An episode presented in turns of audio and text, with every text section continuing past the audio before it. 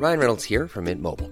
With the price of just about everything going up during inflation, we thought we'd bring our prices down. So to help us, we brought in a reverse auctioneer, which is apparently a thing. Mint Mobile unlimited premium wireless. Ready to get 30, 30, bit to get 30, bit to get 20, 20, 20, bit to get 20, 20, bit to get 15, 15, 15, 15 just 15 bucks a month. So, Give it a try at mintmobile.com slash switch. $45 upfront for three months plus taxes and fees. Promo for new customers for limited time. Unlimited more than 40 gigabytes per month. Slows. Full terms at mintmobile.com.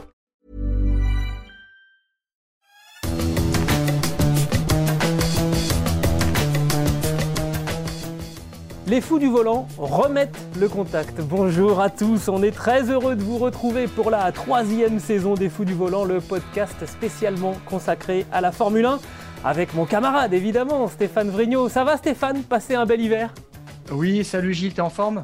Impeccable, on est prêt à, à repartir pour de nouvelles aventures.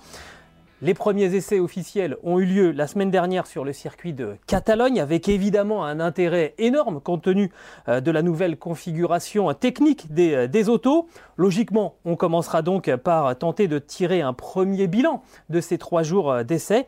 Ensuite, on fera un focus sur Lewis Hamilton, invisible pendant de longues semaines durant cet hiver et qui a marqué son retour par une déclaration assez salée. Et puis enfin, on reviendra sur les multiples changements qui sont survenus au sein et à la tête de la FIA avec un nouveau président, ça c'était prévu, et une nouvelle direction de course pour euh, les euh, Grands Prix, ça c'était prévisible.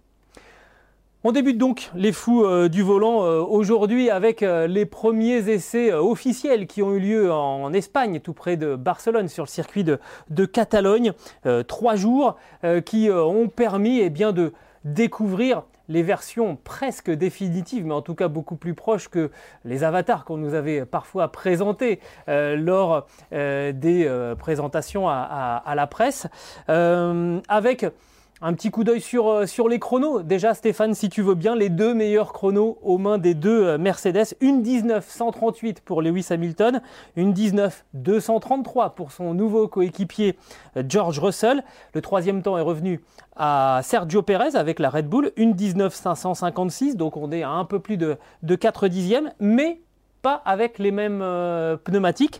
Euh, Lando Norris avec la McLaren, une 19 568, donc là aussi on est un tout petit peu plus de 4 dixièmes. Euh, ensuite, on a Charles Leclerc avec la, Ferrari qui lui était en pneu C3 et qui est à un peu plus de, 5 dixièmes. Max Verstappen, sixième temps, avec là aussi un peu plus de 6 dixièmes de, retard et là aussi avec des pneus qui étaient différents de ceux des, ceux des Mercedes. Bon, alors, le premier renseignement, Stéphane, c'est qu'on n'a pas eu finalement le, chamboulement oh, que tout le monde peut-être espérait euh, secrètement, comme on l'avait eu avec euh, les Brown GP en, 2009. Il n'y a pas eu l'équivalent du, double diffuseur.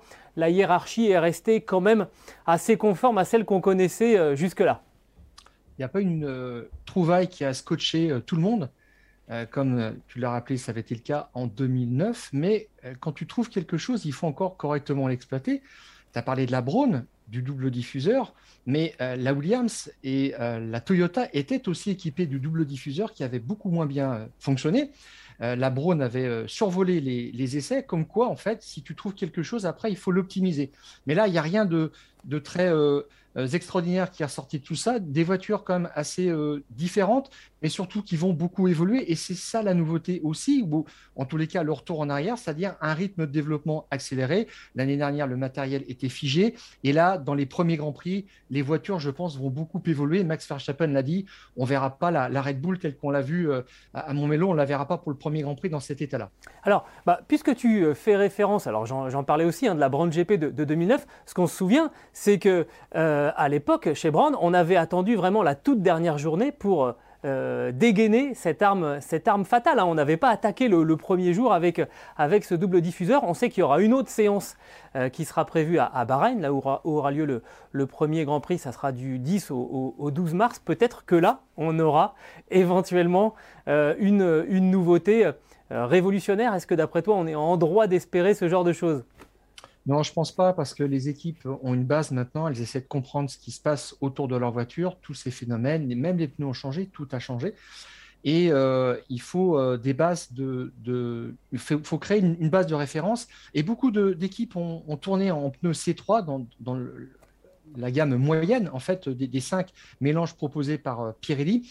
Euh, Mercedes s'est fait un petit peu plaisir en tournant en pneus C5 les plus tendres pour euh, établir les deux meilleurs temps. Et quelque part, c'est un peu bizarre parce que ça ne leur ressemble pas. C'est pas les rois de Lisbrouf pendant le pendant l'hiver. On a vu plus Ferrari en 2009 défrayer la, chronique à, ce niveau-là. Donc il y a eu un petit peu de prudence, mais ils sont un petit peu sortis du bois. Alors euh, je ne sais pas, c'est qu'ils ont peut-être voulu euh, voir aussi quand même ce qu'il y avait euh, cette voiture dans le ventre en, format vraiment optimal. On verra bien, mais elle va beaucoup évoluer, c'est vrai. et chez Red Bull, on est aussi assez, assez confiant. Globalement, tout le monde dit, tout le monde cache un petit peu son jeu. Donc, on verra vraiment ce qu'il en est lors des premiers essais à Bahreïn.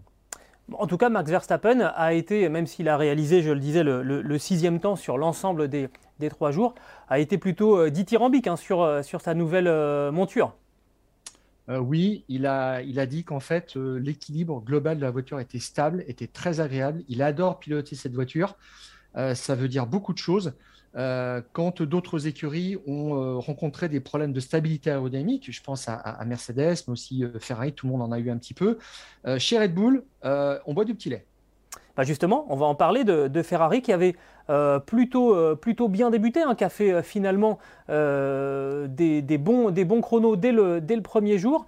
et puis, donc, on, a vu ces images. C'est sans doute l'équipe qui a été la plus en proie à ce, à ce système de, de tangage. Hein, ceux qui ont vu les, images, et on, vous invite à aller les, regarder en, faisant appel au moteur de recherche, avec ce phénomène alors, de pompage, de tangage, de marsouinage, si on reprend, si on reprend l'expression qu'avait employée Mario Andretti euh, il y a quelques, quelques, quelques décennies. Autrement dit, les voitures qui donnent le sentiment de, de rebondir euh, sur, euh, sur la piste. ça a particulièrement affecté les, Ferrari et, plusieurs autres équipes, euh, c'est un phénomène sur lequel il va falloir beaucoup travailler. Là, on imagine que nous, pendant qu'on enregistre cette émission, euh, tous les ordinateurs, euh, toutes les datas qui ont été compilées pendant ces trois jours d'essai sont analysées, rebattues dans tous les sens, maintenant pour combattre ce, ce phénomène. Oui, alors maintenant, en fait, Gilles, on a simplifié l'aéro au niveau des ailerons et tout se passe beaucoup plus au niveau euh, du, fond plat sous la voiture, entre euh, le, plancher et le sol. Et c'est là où on crée le maximum d'appui. Et euh, les voitures sont très sensibles à ça. Et on a vu en fait que les suspensions aussi étaient assez souples pour permettre à la voiture d'adopter une garde au sol qui baissait. Parce qu'on s'appuie beaucoup maintenant à travers des, euh, tunnels qui sont créés sous le, diffuseur sur l'effet Venturi. Euh, cet effet en fait d'aspirateur sous, la voiture. Quand on fait passer beaucoup d'air à une très très grande vitesse, eh bien plus cet air passe vite, plus la voiture aspire le sol. Euh, même sur l'ancien règlement qui était assez performant, qui tirait ses appuis aéros des, ailerons, on pourrait schématiser en disant que les appuis sont tellement forts. Imagine Gilles qu'une voiture de Formule 1 pourrait rouler à 180 km/h au plafond. Au plafond, ouais. C'est-à-dire qu'elle génère tellement d'appui qu'elle s'accroche, elle est rivée à la route. Bon, alors qu'est-ce qui se passe en fait C'est qu'on a vu que euh, euh, ce, phénomène d'appui évolue euh, au fil de la vitesse et la voiture descend en fait au fil de, de l'aspiration qui est créée par cet effet Venturi, par, les, par le diffuseur. Et il y a un moment en fait où elle atteint une limite, un, point de rupture où le diffuseur partage le flux euh, derrière la voiture et euh, ne permet plus de, à l'air de rentrer comme avant. Et ça crée une, baisse de pression sous la voiture. Et cette voiture, en fait, plus elle a de pression sous, euh, sous elle, plus elle, elle s'abaisse. Et là, en fait, ben, qu'est-ce qu'elle fait? Elle remonte légèrement. Et, quand elle remonte, en fait, eh bien, elle est au-dessus de ce point de, difficulté. Et il y a de nouveau de l'air qui peut s'engouffrer sous la voiture. Donc, elle reprend de l'appui. Donc, elle, elle, elle, baisse. Et en fait, elle, elle oscille autour de, ce point. Et euh, si le plan, si elle roulait sur un plan qui était parfaitement plat, sur un billard type euh, circuit comme Manicourt, euh, très réputé pour, pour ça, eh bien en fait, l'avant et l'arrière monteraient et baisseraient en même temps de façon synchronisée, mais là, ce n'est pas le cas. Au passage sur une bosse, la voiture réagit et c'est là qu'on obtient un phénomène d'alternance entre le piqué, la, plongée et le cabrage et elle est prise dans un phénomène de résonance, c'est-à-dire qu'elle est enfermée dans ce, dans ce, ce cycle-là, et il faut qu'un coup de freinage ou euh, lever le pied pour le pilote pour y mettre fin. Donc c'est un peu compliqué, mais les, les écuries sont assez d'accord sur le fait qu'elles y mettront fin, elles corrigeront ce défaut au bout de deux ou trois Grands Prix. On, verra déjà s'il y a une évolution lors des, prochains essais hein, des, des Bahreïn, euh, puisqu'on imagine que, évidemment, tout le monde en ce moment travaille sur, sur ce sujet. Euh, on, évoque aussi McLaren, hein, qui avait terminé quatrième euh, au classement des, constructeurs la, saison dernière, qui avait bien débuté et puis qui est un petit peu euh, rentré dans le rang. C'est quand même difficile de savoir finalement euh, la véritable hiérarchie après, après trois jours d'essai. Oui, moi ce que je retiens, Gilles, et beaucoup de pilotes l'ont dit, c'est que c'est un petit peu comme un vendredi d'un Grand Prix. Chacun cache son jeu, on ne sait pas où en sont les uns et les autres.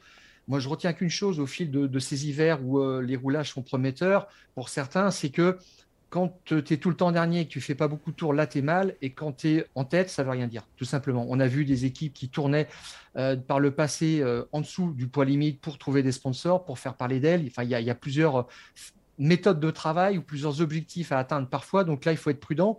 Et il y en a qui ont été très très prudents, c'est clair.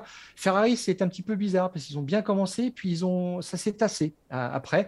Mais euh, non, il y a plein de choses à apprendre. Il faut enregistrer les datas, il faut les digérer. C'est complexe. Et puis pour les pilotes aussi, ils ont découvert des nouveaux comportements auxquels il faut euh, s'adapter.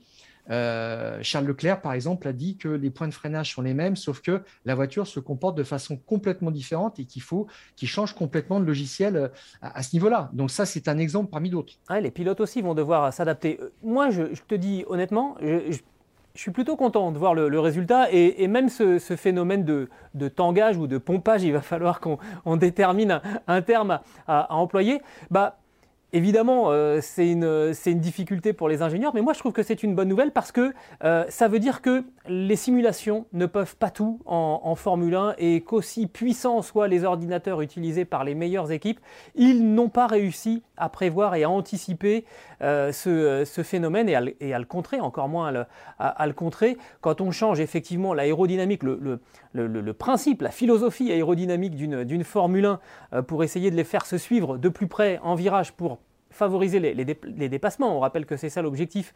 Euh, qu'on change aussi les pneus, parce que les pneus sont un petit peu plus grands en, diamètre, avec une taille un peu plus, un peu plus basse, un, épaulement un peu plus, un peu plus bas.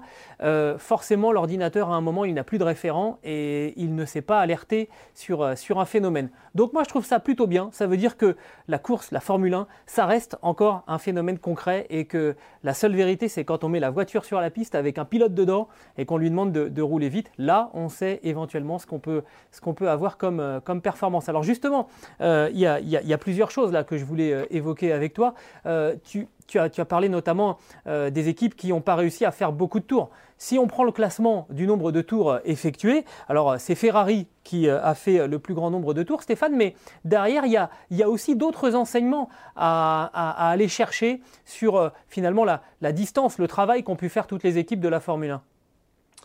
Oui, mais alors, Ferrari, c'est une petite surprise quand même parce qu'ils ont, roulé euh, longtemps, ils ont quitté beaucoup de tours. Mercedes a eu un petit problème de fiabilité à un moment, c'était vraiment mineur. Euh, et puis il y a McLaren quand même dans tout ça encore qui confirme son, troisième rang au championnat constructeur de, l'année dernière. C'est pas mal. Puis après, il y a la Williams aussi qui a été très très fiable euh, devant l'AlphaTauri. C'est une petite surprise. Aston Martin, 296 tours, ça commence à être faible hein, tout ça. Hein. Euh, Alpine euh, qui a connu des vrais soucis, ça c'est un petit peu inquiétant. Alfa Romeo et As qui ferment la marche. Mais on retrouve en fait les meilleurs aux, belles places. Ça aussi, ça signifie quelque chose. Pouvoir tourner longtemps, c'était le premier objectif, certainement. en ce qui concerne la performance, Max Verstappen a dit nous on s'en occupe même pas, on verra ça en Q3 à, Sakir. Imagine Alors ils sont capables quand même, c'est ça qui est fort, de travailler sereinement sans se poser la question qu'est-ce qui se passe à côté? Euh, là ils doivent d'abord analyser leur voiture, comment est-ce qu'elle fonctionne, c'est ça la priorité, et puis résoudre ce problème de tangage et ce qui va, ce qui va passer par, euh, je pense, un, relèvement de, de, la hauteur de caisse. Il y a des ingénieurs qui disent euh, est-ce qu'on va relever la voiture de 5 mm ou de 20 mm On ne sait pas. Mais ça va être un sacrifice en termes de performance parce que Tu peux pas rouler avec une voiture qui n'est pas stable dans son rendement aéro. Euh, j'imagine même les pilotes, la, difficulté. Euh, Charles Leclerc était installé au, volant du marteau-piqueur le plus rapide du monde à, à, Montmélo. Non, mais c'est, on, en a mal pour lui. On ne voudrait pas être à sa place. Franchement, juger un point de, freinage ensuite dans ces conditions-là, c'est complexe. Quand il faudra doubler, suivre, ouvrir le DRS, ça va être encore autre chose. Cette histoire d'appui aussi varie sans doute aussi en fonction du poids de la voiture, qui ne sera plus le même du début à la, à la, fin, de la, fin du Grand Prix. Voilà. Donc euh, là, il y a quand même du pain sur la, planche. Il faudra plusieurs Grands Prix quand même pour, pour euh, faire la synthèse de tout ça. Alors, euh, l'autre élément qu'on peut essayer de tirer comme, comme enseignement, Stéphane, c'est de savoir, je rappelais hein, que tous ces changements ont, ont un but, c'est de permettre aux autos de se suivre de plus près dans les virages pour favoriser les dépassements et donc le, spectacle en, Formule 1, renforcer l'intérêt à regarder, à regarder une course plutôt que d'avoir une, procession.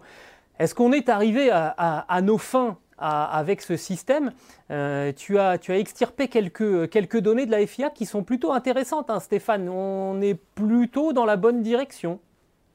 Alors oui, ça c'était des, des, données théoriques. Alors il faut savoir quand même qu'il y a un travail qui a été fait en soufflerie et sur ordinateur de 16 millions d'heures euh, équivalents hein, en temps de, simulation pour comprendre comment est-ce que cette voiture pouvait fonctionner, comment est-ce qu'on pouvait euh, obtenir une voiture qui, euh, génère de l'appui sous son fond plat uniquement de façon à, ne plus être perturbé par les flux d'air d'une voiture qui est devant et pour pouvoir la suivre de plus près et, l'attaquer.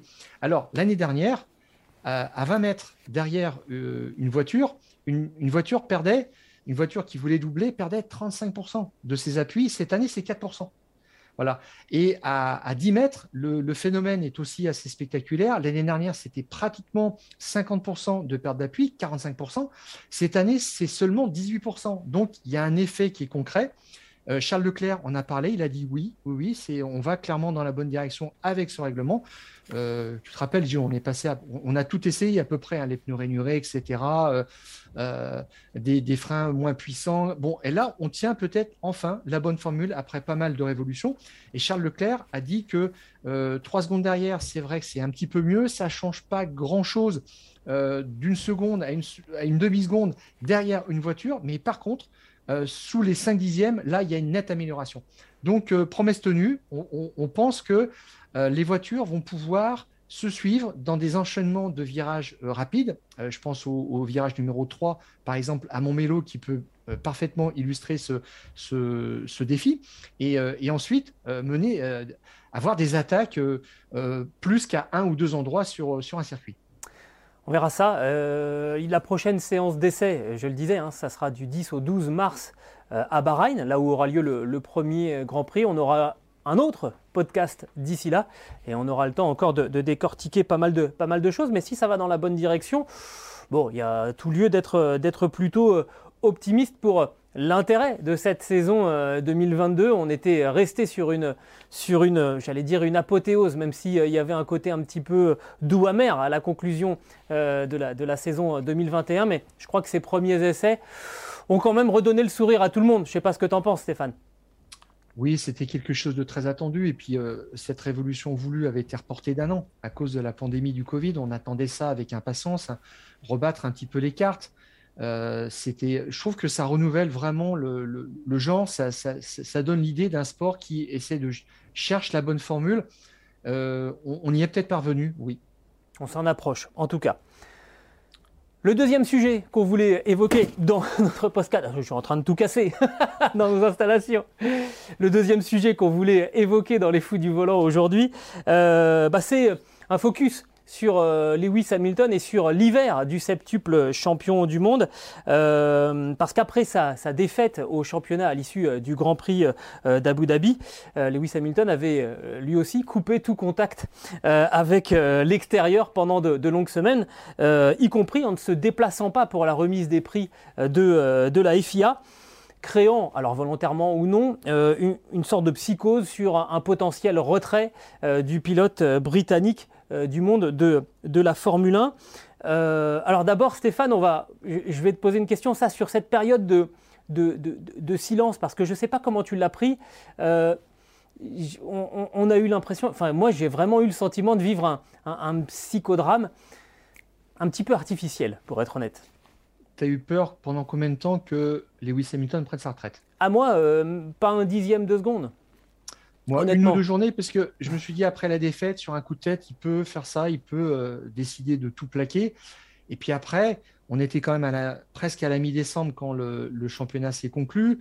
Euh, je ne le voyais pas après en fin d'année euh, annoncer ça ou même en début d'année. Donc il fallait que ça se fasse rapidement et passer ce délai de 24-48 heures. Franchement, après, il n'y avait, plus, il y avait plus tellement de suspense, même si chez le promoteur et à la FIA, on a eu peur quand même en se disant parce que rien n'était euh, garanti. On a eu peur, Stéphane, excuse-moi de te couper, on a eu peur parce que Toto Wolf jouait beaucoup là-dessus en disant ouais, il a été très déçu, ça serait pas surprenant. C'est lui en fait qui a fait résonner cette, euh, cette corde et on y a peut-être cru du côté de la, la FIA et des, des, supporters de, de, Lewis Hamilton, mais lui-même n'a pas, fait, a, pas eu d'acte volontaire pour, pour ça. Non, et puis alors, Gilles, on n'était pas dans, euh, dans, le même cas de figure que Nico Rosberg. En 2016, quand il est champion du monde, il prend sa retraite avec un effet immédiat. Il sait qu'il laisse euh, Mercedes avec un leader, Lewis Hamilton, qu'il faut trouver un numéro 2, qu'à la limite, ça arrange l'écurie d'avoir un numéro 1 et un numéro 2. Là, si Hamilton partait, euh, bah, il abandonnait en fait son équipe et euh, il l'a il l'a laissé dans un, dans un piteux état. Euh, donc je ne pense même pas qu'il a, il, il a dit qu'il a pas, euh, il a jamais prétendu qu'il il avait l'intention de partir. Mais moi, ça, ça, me fait penser quand même qu'il avait le droit aussi de faire une pause de, eh deux mois dans les médias. je pense, alors ça c'est un, un, temps un petit peu lointain maintenant, mais Ayrton Senna, à la fin d'un championnat qui se terminait fin, fin octobre, on n'entendait plus parler de lui, il partait au Brésil. Euh, novembre, décembre, janvier, février, il, faisait bon dans son Brésil natal euh, il voulait pas rester dans, le, froid de, l'hiver euh, anglais. Et puis, on se posait même pas la question, on savait qu'il se ressourçait, point. Alors, Lewis Hamilton ne nous doit pas des nouvelles tous les jours, 365 jours par an. Voilà. Donc, ça, ça a, été, ça a été réglé. Il a dit qu'il voulait prendre du recul, qu'il avait été quand même assez affecté, qu'il avait perdu un petit peu la foi dans le système. Donc tout ça, c'est logique. Un peu normal. Il faut le temps de le digérer quand même. Hein. Et puis Mercedes a un petit peu insisté sur cet état de flottement, euh, effectivement. Et Mercedes ne réclamait qu'une chose, c'est une enquête sérieuse. Et là, ils l'ont, ils l'ont obtenue. Et, euh, tout est rentré dans l'ordre, on va dire. Euh, bon, Toto Wolf a dit qu'en interne non plus, ils n'ont pas eu vraiment peur qu'il les lâche. Euh, honnêtement, je pense que c'était un peu de la comédie de la part du, patron de Mercedes. En tout cas, Lewis Hamilton est donc bel et bien revenu et on l'a vu euh, errer dans la voie des stands mercredi parce qu'au début, c'est George Russell qui roulait avec, euh, avec la, Mercedes. Alors habillé de manière un petit peu, un petit peu particulière, hein, ça c'est les goûts et les couleurs, mais moi il m'a fait penser à un Jedi avec son, son suite à capuche là, et il passait comme ça devant, devant chaque stand en observant les, les équipes, les, voitures. C'était assez, assez étonnant comme, comme image. Et puis ensuite, quelques heures plus tard, il a rompu ce, ce silence lors de la, conférence de presse, donc euh, lors de la, première journée, avec, allez, on va le dire, une petite, une petite bombe. Je cite, Nous devons nous assurer d'avoir des commissaires impartiaux, les pilotes, pour certains, sont très bons amis avec certaines personnes, d'autres voyagent avec ces personnes et ont tendance à s'attirer de l'affection. Il faut des personnes sans aucun parti pris et super objectives au moment de prendre ces décisions. Euh, là, il y a quasiment des accusations euh, finalement de, compromission entre, euh, entre certains pilotes et, et certains commissaires sportifs. C'est presque grave comme propos et d'autant plus grave à mes yeux, c'est qu'en plus, il ne donne pas de nom. À la rigueur, dis de qui tu parles et, on, peut, on peut argumenter. Qu'est-ce que tu en as pensé de cette déclaration, Stéphane? Alors, ça m'a rappelé des, propos, euh, des thèmes qu'on avait développés dans les fous du volant. Alors, Hamilton se, prononçait, on lui demandait de se prononcer sur euh, la nouvelle organisation sur laquelle on va revenir à, la tête de la FIA. Et, lui, globalement, il disait J'attends de, de, juger sur pièce. Et j'attends de voir. Maintenant, je veux des commissaires qui, euh, qui prennent des décisions qui sont, euh, qui sont constantes, qui sont éclairées. Et euh, bon, mais il en doute encore en son fond intérieur par rapport à ce qui s'est passé. Je ne sais pas à quoi exactement il faisait référence. Euh, Liudi était donc Vintantonio Liudi. tout le monde a pensé, excuse-moi Stéphane, tout le monde a pensé à Vintantonio Liudi, qui était un des commissaires, notamment au Grand Prix du, Brésil, hein, quand il y avait eu cet accrochage. Et, Et pas, pas l'accrochage, mais le, le, la défense de, de, Verstappen qui était parti, qu'il avait embarqué en hors-piste. Et ça, c'était clairement sanctionnable. Et Verstappen n'avait pas été sanctionné. Mais au Brésil, euh, Michael Massey ne lui avait pas demandé son avis sur l'incident Verstappen-Hamilton, il n'avait pas ouvert Il n'avait pas saisi d'enquête, il n'avait pas saisi le commissaire. Donc on ne peut pas dire. Alors, si tu te souviens bien, Gilles, moi j'avais posé la question de façon un petit peu différente dans ce collège des commissaires où il y a parfois un pilote qui peut être, par exemple, britannique et qui va juger une action qui implique un pilote britannique. Et ça, ça m'a toujours gêné. Imagine, Gilles, l'équipe de France de football joue un quart de finale de Coupe du Monde arbitré par un Français. Euh, c'est inimaginable. Mais en mm. Formule 1, ça peut se passer. Eh et, ça m'a rappelé aussi une, action qui était assez marrante, c'était en 2011, je crois, sur un, fait de course aussi, une, défense d'Hamilton qui avait euh, changé plusieurs fois de ligne euh, parce qu'il était menacé par un, pilote qui voulait le dépasser. Et bah, le, commissaire d'alors, qui était britannique, avait jugé sur deux tours de suite hein, que Hamilton ne voulait pas bloquer la voiture qui était derrière, mais simplement casser euh, sa vitesse par euh, le coup de dragon, si tu veux. Alors, ça, c'était un petit peu gros. Et à l'époque, les commissaires ne motivaient pas leur décision.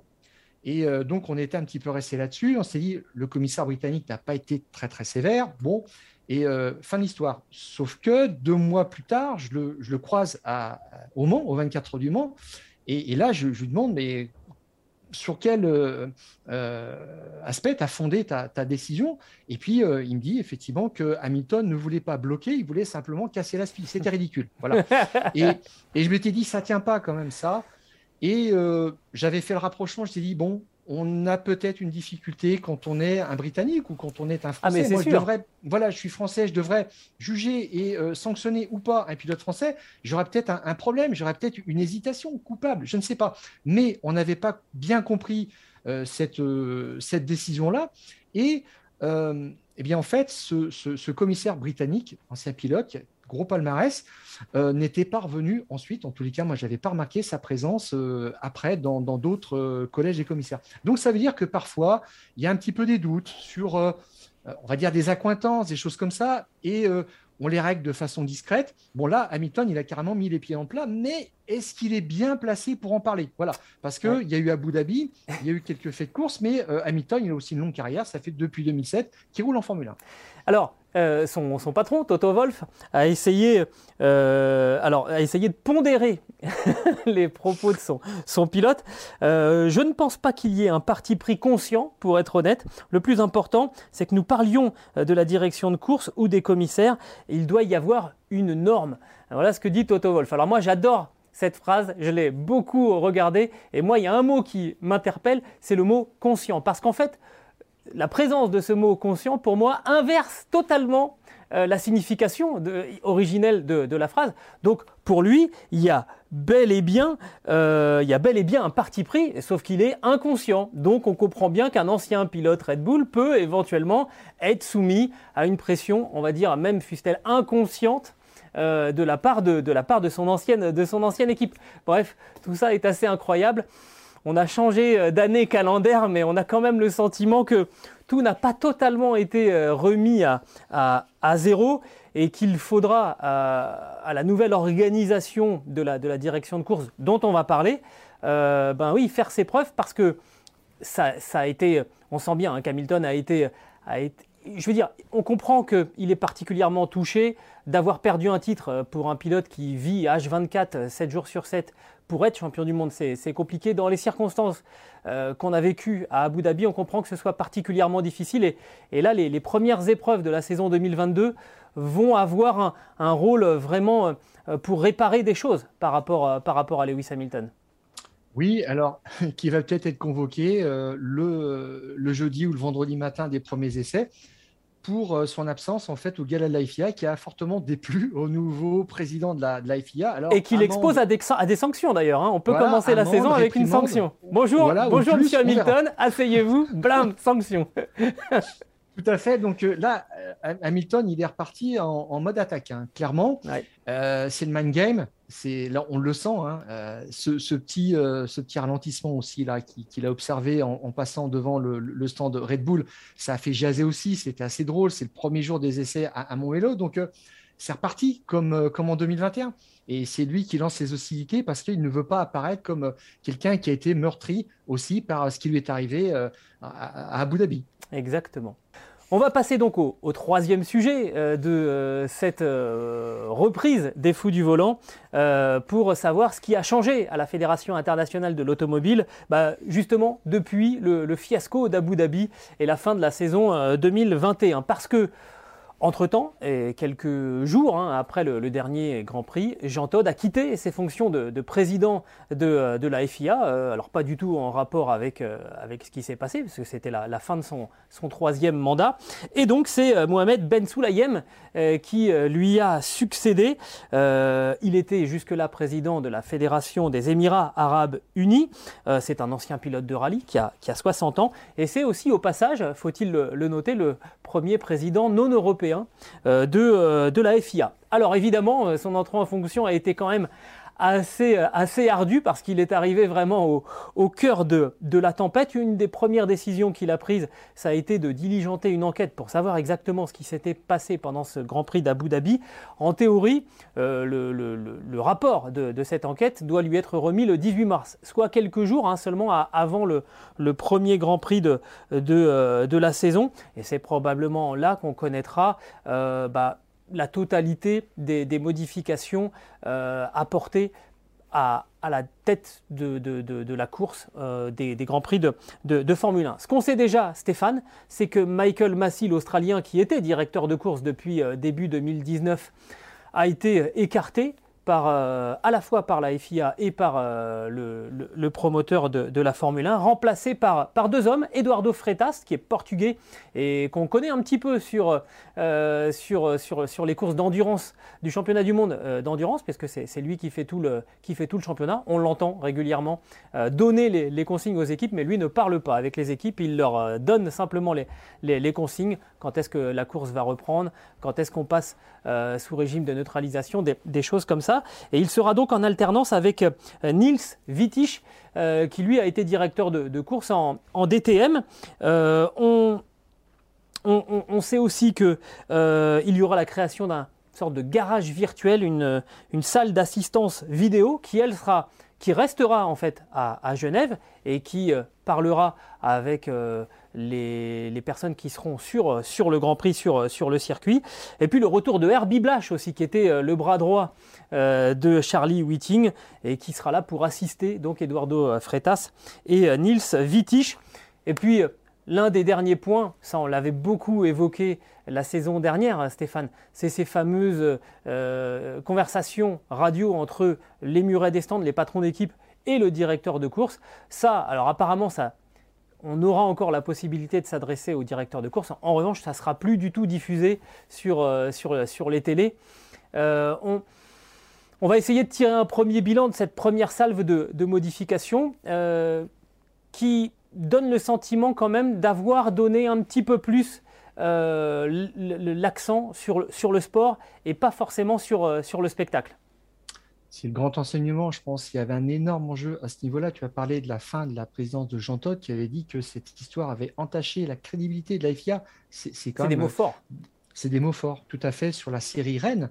Et euh, Mohamed Ben Sulayem avait la charge de, fixer un cap, une direction, celle du sport, et pas celle d'un show sensationnaliste, euh, sans queue ni tête sur, sur les derniers tours à Abu Dhabi. Et j'ai eu un peu peur au départ parce qu'on a entendu parler de cette enquête qui visait déjà à, a priori, à réformer le fonctionnement de la voiture de sécurité, c'est-à-dire de légitimer un petit peu la démarche qu'avait eue Michael Massey de d'absolument ranger cette voiture de sécurité et d'organiser un dernier tour de compétition. Et là, le but étant de, de faire quelque chose pour avoir plusieurs tours à la fin d'une course pour euh, laisser de côté une, neutralisation qui aurait eu lieu. Et quitte, parfois, c'était une des idées, quitte parfois à rallonger euh, le, Grand Prix, à hein, rajouter des, des tours. C'est une des choses qui avait circulé. Voilà, c'est ça, tu m'en as parlé, Gilles, ce qui existe dans d'autres séries. Alors le problème, c'est qu'à la fin euh, bah, d'une course, les, pilotes n'ont plus d'essence dans, dans, le réservoir. Euh, une voiture termine avec un litre d'essence, donc il faudrait peut-être euh, qu'elle garde 12, 10, 12 litres pour, faire quelques tours en, plus, s'il en manque pour organiser le spectacle, mais ce n'était pas on voit bien que ce n'était pas quelque chose de tout à fait naturel. Et, pourquoi le faire? Par rapport à des pilotes qui pourraient aussi avoir des pneus très très usés à la Ça déplace le problème en fait. Ça déplace le problème, ça en crée d'autres et c'est pas la solution. Et là, de ce côté-là, je dirais que le sport a gagné. On était un petit peu inquiet de ça. On a été rassuré. Et puis, ben, M. Ben Soulayem a dit qu'il fallait des décisions plus rapides. Et là, je me suis dit, qu'est-ce que ça va être? Euh, Si on garde les mêmes équipes et on, fait des, décisions qui, euh, qui ne sont pas bien charpentées, je dirais, on, va renforcer les polémiques. Eh bien, en fait, dans un coin de sa tête, il avait l'idée de créer ce, dont tu as parlé, un garage virtuel, une salle de, euh, de, visionnage de, des, séquences de, courses à, à la FIA dans les locaux. l'équivalent de la VAR, en fait, au voilà, à Genève, c'est ça, avec une, une, équipe dédiée, donc avec plus de moyens, pour soutenir les décisions du directeur de course, euh, assisté, en fait, euh, d'un euh, commissaire, d'un conseiller permanent, Herbie Blash, et ça, c'est c'est encore la Formule 1 de Bernie Ecclestone, puisque je crois que Herbie Blash était euh, mécanicien chez Brabham, donc tu vois, ça ne nous rajeunit pas. Donc euh, il revient euh, encore sur le, sur le devant de la scène.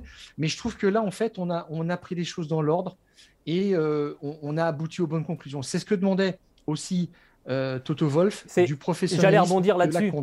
Oui, parce que bon, il y a eu des décisions qui ont été un petit peu, un petit peu difficiles à comprendre dans leur, dans leur inconstance sous l'ère de, Michael Massey, mais euh, l'idée, c'est pas du tout de faire euh, le, procès de, l'Australien qui s'est retrouvé dans une situation qui était intenable. Et euh, quelque part, on peut avoir le sentiment que Mercedes a eu la tête de, Michael Massey, sauf que c'était impossible de remettre la même personne. Il y a eu des mots quand même qui ont été très très forts, peut-être même trop forts d'ailleurs, envers lui. donc c'était c'était pas possible que Michael Massey reprenne ses fonctions dans la configuration euh, précédente. Oui, parce que Abu Dhabi n'était pas seulement en cause. Gilles, on l'avait dit en, 2020. Moi, je trouvais que Michael Massey euh, euh, envoyait des, safety cars à tour de bras pour relancer l'intérêt des courses. Et on avait dénoncé cette dérive petit à petit. Et au bout du compte, j'avais pas envie que la Formule 1 devienne un catch ou le catch où euh, on, fabrique un peu des rebondissements sans arrêt pour donner l'impression qu'il se passe tout le temps quelque chose et, euh, mettre de côté un petit peu le sport et passer au chaud. On, a échappé à ça. Et dans cette nouvelle organisation, il faut le dire, si le Grand Prix d'Abu Dhabi avait lieu aujourd'hui, dans les mêmes euh, circonstances, eh bien, la course se terminerait par par six tours euh, sous régime de safety car, point. Voilà, et on trouverait ça tout à fait normal. Euh, ça en frustrerait peut-être certains. Il y a 23 courses dans l'année. Il y en a peut-être une ou deux qui peut se terminer comme ça en queue de poisson, mais c'est pas grave du moment que l'intérêt du sport est préservé. On le fait parfois quand il y a un accident grave et c'est la dignité qui le commande. Hmm. Parfois, ce sont les, euh, la météo qui se déchaîne. Euh, la piste est impraticable. On arrête avant la fin et tout le monde comprend ça aussi. Donc, il ne faut pas à tout prix des choses comme ça. C'est se perdre un petit peu. Donc, euh, là-dessus, le, président a fixé un cap et je trouve que l'objectif est atteint. Et, Toto Wolf a laissé venir tu as dit qu'il voulait peut-être la tête de, de Michael Massey.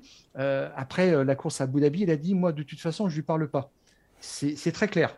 Euh, ce propos dans, le, vocabulaire de, Toto Wolf, qui a dit la même chose de, de Mattia Binotto chez Ferrari après les, histoires du moteur euh, pas très réglementaire. Et de l'arrangement avec la FIA. Donc on savait dès lors qu'il ne voulait pas que Michael Massey revienne et il a, il a mis la pression sans arrêt sur euh, l'exigence de résultats dans, cette enquête et il a laissé tomber Michael Massey comme un fruit mûr. c'est arrivé à la, début, euh, début février, je crois, la, mise à pied de, Michael Massey, son remplacement par deux euh, directeurs de course en alternance sur les 23 euh, Grands Prix, et puis on, repart sur de, sur de bonnes bases. Voilà.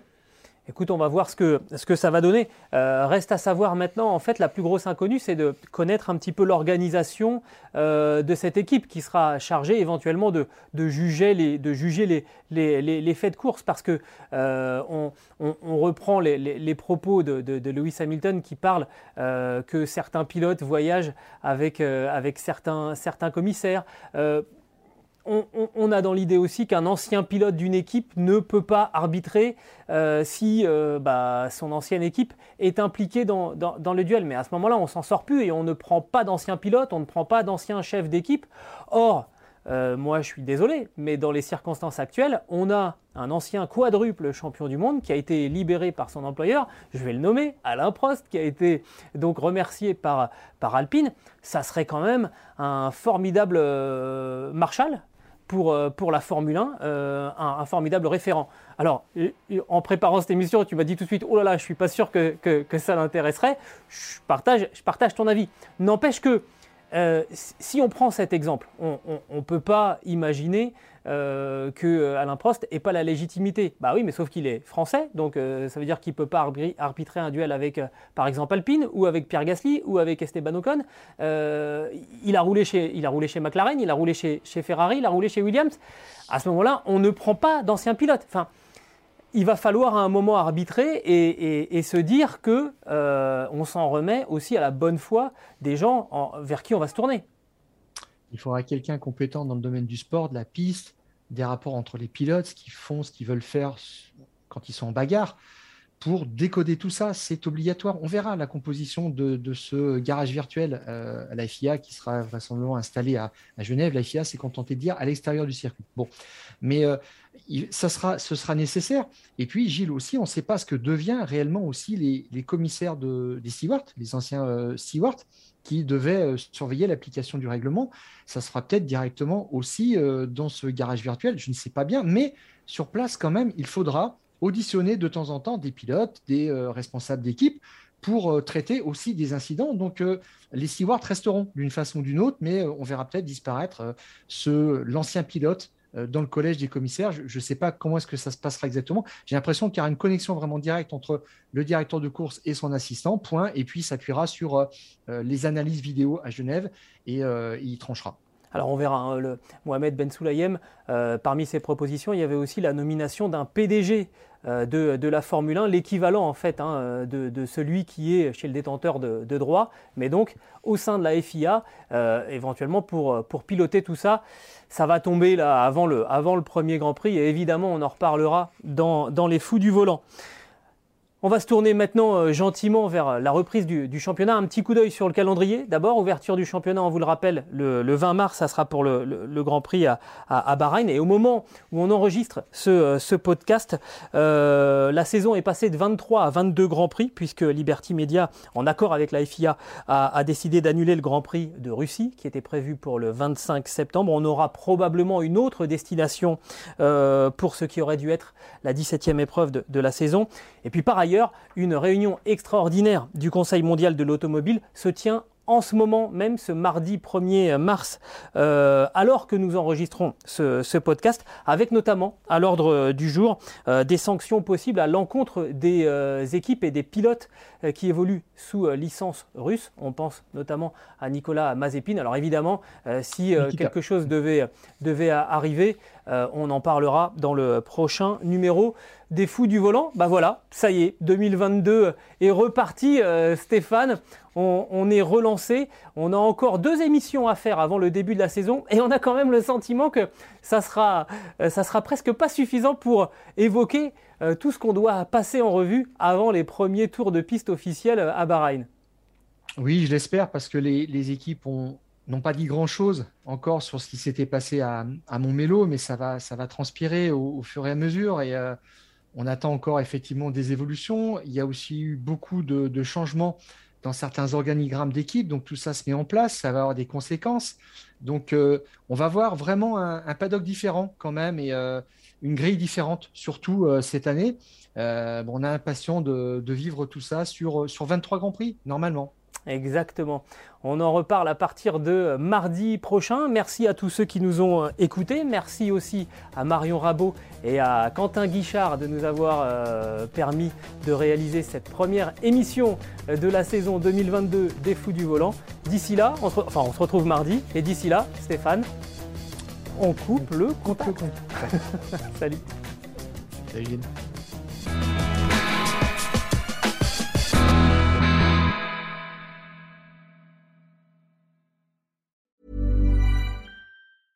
Mom deserves the best, and there's no better place to shop for Mother's Day than Whole Foods Market. They're your destination for unbeatable savings, from premium gifts to show-stopping flowers and irresistible desserts. Start by saving 33% with Prime on all body care and candles. Then get a 15-stem bunch of tulips for just $9.99 each with Prime. Round out Mom's menu with festive rosé, irresistible berry chantilly cake, and more special treats. Come celebrate Mother's Day at Whole Foods Market.